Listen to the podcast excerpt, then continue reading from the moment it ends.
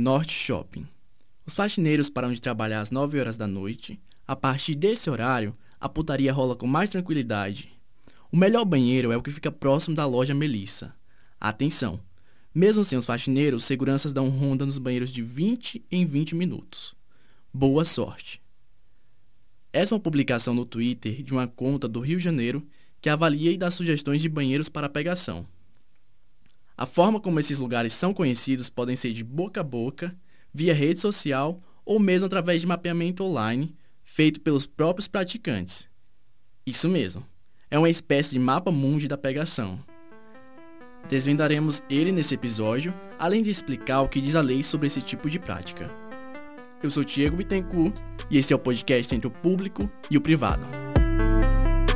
Então, a primeira vez que eu fiz algo sexual assim em lugar público, eu tinha 22 anos e eu fui conhecer um cara, foi o primeiro cara que eu fui sair.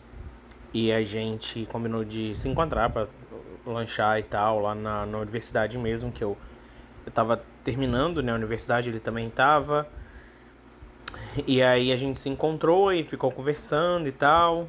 É, e aí no fim da tarde, mais ou menos, uh, ele me chamou para ver o pôr do sol. Num lugar que as pessoas costumam ver pôr do sol lá na UFES mesmo, né? Que a gente chama de caixa d'água. E aí nós fomos até lá. Uh, eu já tinha ouvido falar que, que, que as pessoas iam transar ali, que ia fazer pegação, porque é um lugar meio isolado e tal. E nesse dia não tinha, não tinha muita gente na universidade. Eu acho que era. Eu não lembro agora o motivo, talvez fosse férias, era alguma coisa assim. Já estava encerrando um, trimestre, um semestre. E aí uh, a gente foi lá. E aí rolou um sexo oral, foi bem bacana, assim, e, e foi isso, né? Foi basicamente isso. As pessoas iam transar ali. É assim que se materializa um lugar de pegação um local usado com certa frequência para as práticas sexuais. Agora, como essa informação se espalha, podem ser de várias maneiras. Gabriel, nome fictício dado ao nosso primeiro entrevistado, comenta um pouco mais sobre isso. Ah, às vezes marca por aplicativo, às vezes marca em rede social, depende muito da situação, né? É, tipo, a primeira vez que eu fiz foi pelo Facebook, a vez que eu falei do terreno baldio já foi pelo Grindr. Então o aplicativo varia. É...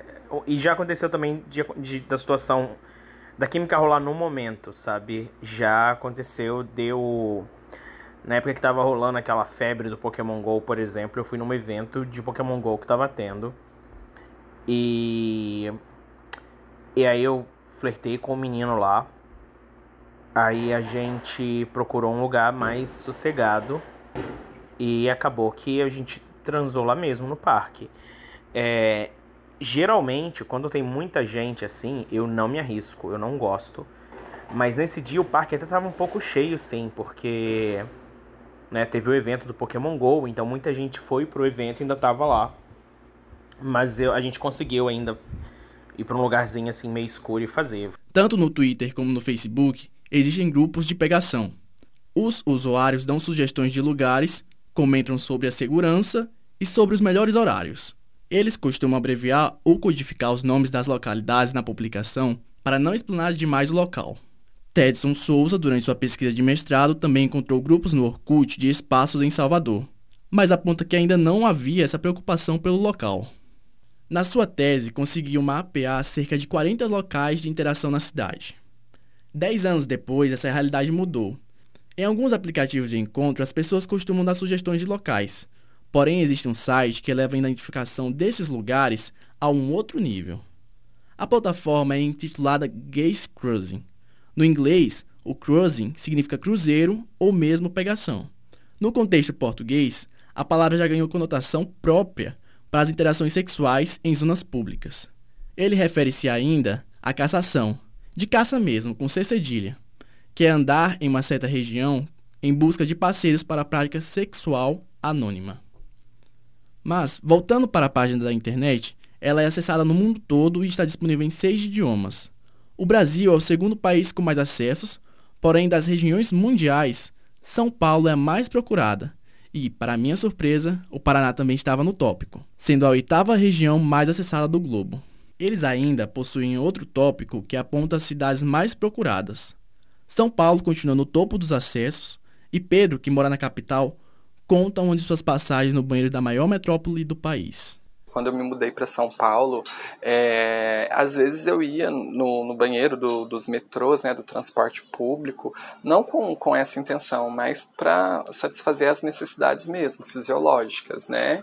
E em alguns momentos eu encontrava uma pessoa interessante, é, via que não, não havia perigo, né, no sentido de alguém me, me, me flagrar ali, né? Então, e sempre observando para ver se estava chegando gente, de olho no espelho para ver se alguém vinha. E assim, é, tive algumas experiências é, desse tipo, né? Recentemente eu estava voltando do, do trabalho e aí é, fui ao banheiro do, do, do, da estação perto da minha casa, né? E tinha um cara super interessante. E eu vi que ele estava me olhando e eu fiquei olhando ele também. Aí ele começou é, a, a palpar né, o próprio pênis, deixando ereto. E eu fiquei de olho. E aí entrei na cabine de volta, ele veio atrás. E aí, depois que a gente ficou se apalpando, eu falei assim: olha, eu moro aqui perto da estação, quer colar lá em casa? E ele veio para casa, a gente é, fez um sexo bem gostoso, né? O, o famoso troca-troca. e foi muito legal. Só que aí depois disso a gente trocou contato, mas ele é, agiu de maneira fria, né, e não, é, não demonstrou mais interesse. A gente se esbarra às vezes no, no, no metrô, porque eu acho que os nossos horários são parecidos, mas ele fica na dele, eu também fico na minha, e pelo jeito não, não vai rolar mais vezes, né. Mas foi, foi bem gostoso, foi bem interessante. Começou lá no banheirão do, do, da estação de metrô, e eu trouxe ele aqui para casa, né? Foi isso. Além da capital, na sexta e sétima posição das cidades, aparece também Sorocaba e Curitiba. Já o lugar com mais buscas no país é o Parque de Ibirapuera, que é claro, fica em São Paulo. Os outros estão localizados na cidade paulistana ou em cidades próximas a ela. Dentre 15 pontos mais acessados do país, apenas um destoa da região paulista. Na oitava posição fica um ponto de sex shop situado no centro de Curitiba. Já a Espanha é o país com mais acesso na plataforma, e quatro cidades espanholas ocupam o top 10 do ranking.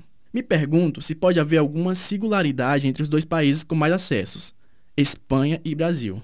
Não chego a uma conclusão, mas sobre a popularidade desses espaços aqui no país, Tedson Souza tem uma hipótese. Assim, é sério né, que existe aí uma busca né, é, incessante, né, por lugares, né, para tanto troca de carícia e de afeto, né, por mais que as coisas tenham mudado bastante, mas também é, por lugares de de interação sexual, de interação homerótica, né? O que é que acontece? Se você for pensar, não é todo mundo que pode ir a uma sauna, por exemplo, ou um, um, um cine cabine, uma glory hole. Isso são coisas caras, que custam dinheiro, né? E também Uh, existe outra coisa aí que acontece, é que assumir esses lugares talvez seja assumir uma identidade homossexual, né? E, e, que o banheiro não ir ao banheiro e fazer e ter interações com outros homens no banheiro, não necessariamente seria assumir uma identidade homossexual. No estado de São Paulo, são mais de 4.200 pontos de pegação descritos no site. No Paraná, os números não passam de mil. Aproxime o mapa um pouco mais da região paranaense e veja que a cidade de Londrina há 73 pontos marcados, boa parte localizada na região central, e outros espalhados em supermercados, além de shoppings e universidades. Alguns deles, inclusive, está na boca popular. Mas essa quantidade de locais com certeza levanta o questionamento. A prática é ou não crime? É sim. Quem melhor explica é Henrique Gabriel Barroso, que advoga há cinco anos em Londrina. Um crime seria de ato obsceno. É o artigo 233 do Código Penal e tem pena de detenção de um a três meses ou multa. Mas quais locais se encaixam na lei? Públicos ou privado? O próprio Tedson levanta um outro questionamento. Seria ato obsceno a prática de sexo no banheiro público quando você tenta se esconder, por exemplo? porque assim, o ato obsceno, né, do artigo 233, né, fala de é, sexo em lugares públicos, né, expostos ao público. Então, o que é que eu penso de uma estação de ônibus ou de metrô? Seria ato obsceno transar no meio da estação, né? É... Mas transar no banheiro, de certa forma, é tentar se esconder. Então, seria mesmo assim caracterizado ato obsceno? Acaba entrando mesmo assim, porque o artigo fala que seria em, em, locais públicos ou aberto ao público. Então, um banheiro, por mais que seja ali um local mais privado, é, em um mercado, em um restaurante, em um shopping, continua sendo um lugar aberto ao público. Então, se for pego lá, continua, infelizmente, se enquadrando nesse crime. Mas, principalmente se a pessoa é primária, é, isso nem vai ficar na ficha dela. Ela vai fazer um acordo ali com o Ministério Público, vai pagar ou alguma prestação pecuniária, uma cesta básica, ou um salário mínimo, ou vai prestar alguns, algum tempo de serviço à comunidade, 20 horas de serviço à comunidade, 40 horas de serviço à comunidade. E é como se o Ministério Público dissesse assim: como é a sua primeira vez cometendo um crime e é um crime com pena menor do que dois anos de prisão, a gente vai deixar você sair dessa e pagar então uma cesta básica, vai fazer umas horas de serviço comunitário.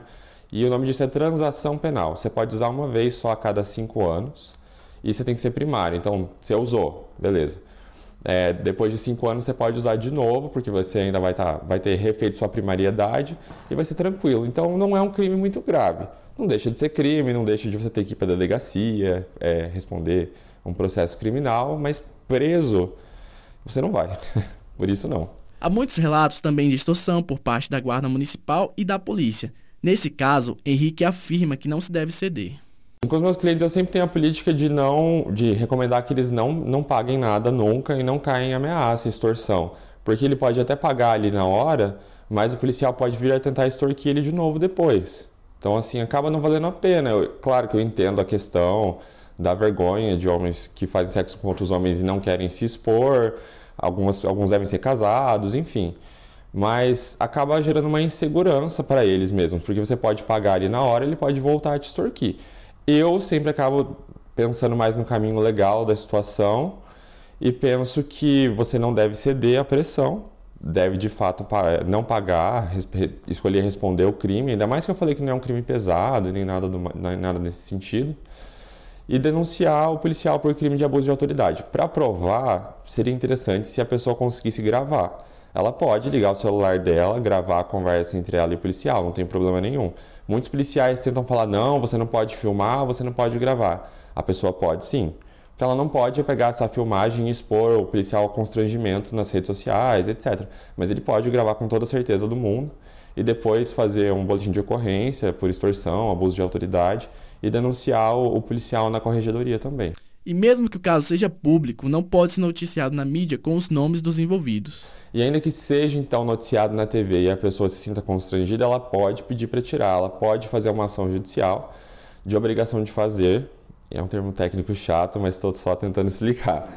É fazer uma ação de obrigação de fazer e pedir que o noticiário pare de exibir aquela reportagem, falando: olha, isso me constrange, eu não concordo com isso é, isso prejudica a minha vida pessoal nesse e naquele sentido e pedir que retirem. E juntamente com isso, ela pode pedir uma indenização por danos morais. Falando, olha, isso prejudicou a minha vida dessa forma, isso me constrange, porque um noticiário que divulga o nome dessa pessoa, com certeza, meio que está na intenção de constranger a pessoa, porque senão ela iria encobrir o nome, encobrir o rosto e ia falar, olha, foram pegos dois homens é, fazendo sexo em um local público. Fui pego. Como proceder? Olha, já liga para o seu advogado. Primeiro de tudo, né? Liga para o advogado. Na dúvida, fique em silêncio, não fala nada, vai indo para a delegacia. Eles vão querer ouvir, colher o depoimento dessa pessoa para fazer o boletim de ocorrência. E chegando lá, aí você pode falar, pode dar a sua versão, caso queira, e falar, olha, é isso mesmo. Ou se você não tiver alguma defesa, não tiver o que falar, simplesmente fique em silêncio, fala que não quer prestar depoimento, liga para o advogado, você vai ter que assinar um termo que vai comparecer em eventual audiência para seguir o processo criminal. Então só fica tranquilo, vai na delegacia, fica em silêncio, assina o termo falando que de fato você vai comparecer às audiências desse processo criminal e vai ligar para o seu advogado depois. Mas o que eu posso só dizer é para a pessoa ficar calma, porque presa, na, ir para cadeia, por isso ela não vai. No próximo episódio, conversaremos com uma psicóloga que falará da relação entre o afeto e os desejos na prática sexual. É, quando a gente fala sobre quem merece amor e quem merece afeto, a gente também está falando de outro padrão, né? Não só por exemplo, o homem branco ou a mulher branca, né? Se a gente for pegar ali também como as lésbicas, a gente sabe que o afeto, culturalmente falando, ele não é uma coisa direcionada a todos, né? O afeto não é para todo. É, ainda tem bastante coisa aí. Esse podcast não faz apologia nem tem o intuito de incentivar as práticas aqui relatadas. Transar em local público é crime pelo artigo 233 do Código Penal. As vozes e nomes das fontes anônimas foram modificadas para que suas identidades sejam preservadas. O podcast Entre o Público e o Privado é uma produção de três estudantes de jornalismo da Universidade Estadual de Londrina: Lucas Frager, Paulo Andrade e eu, Diego Bittencourt. A apresentação e o roteiro ficaram por minha conta a edição de Lucas Frager e a pesquisa com Paulo Andrade. Nos trabalhos técnicos tivemos a ajuda de André Fiore e orientação da professora Mônica Kazek.